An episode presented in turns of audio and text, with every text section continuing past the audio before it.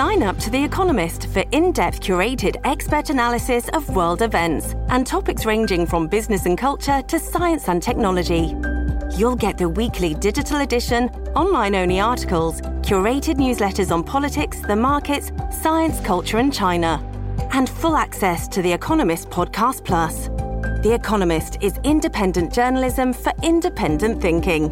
Go to economist.com and get your first month free.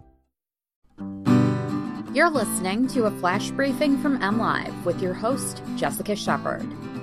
Today, product testing shows Wolverine shoes are still coated in PFAS, concrete circles emerge on a Lake Michigan beach, and where to find the best Black Friday deals. Testing by a Michigan nonprofit shows that global footwear giant Wolverine Worldwide continues to apply large amounts of fluorochemicals in shoe manufacturing, despite extensive contamination in drinking water and the environment from the company's past usage of similar chemicals. Ann Arbor based Ecology Center, which advocates for fewer chemicals in consumer products, released the results of Wolverine product testing after having several shoes, boots, and a waterproofing spray analyzed by university researchers. The analysis found significant amounts of PFAS chemicals in shoes manufactured in Asia and imported to the U.S. Ecology Center testing found PFAS in Keds brand women's camp water resistant boot with Thinsulate, Hush Puppies brand men's venture shoes, Hush Puppies brand men's rainmaker shoes, and Merrell brand big kids jungle mock frosty waterproof shoes. Very high levels were found in Hush Puppy's Weather Protector Spray. Wolverine is presently embroiled in hundreds of lawsuits stemming from PFAS contamination in Michigan, where its chemical laden manufacturing waste has polluted the groundwater that people tap for a drinking supply around the communities of Rockford and Belmont.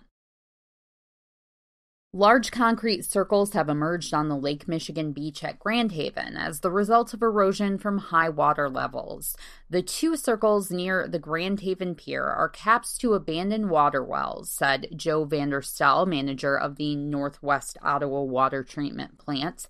The city had eight so called Kelly wells on the beach, in addition to others throughout the city, Vanderstel said.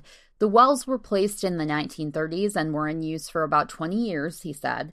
High water erosion previously exposed the caps in 1986, according to Vanderstel. It's possible that another one or two will be exposed in coming months. The caps have been marked so that no one stumbles into them unknowingly. Grand Rapids based Meijer will have the best discounts on apparel and accessories, personal finance website Wallet Hub reports. Apparel and accessories is also the retail segment in which the most deals will be found during this year's Black Friday sales.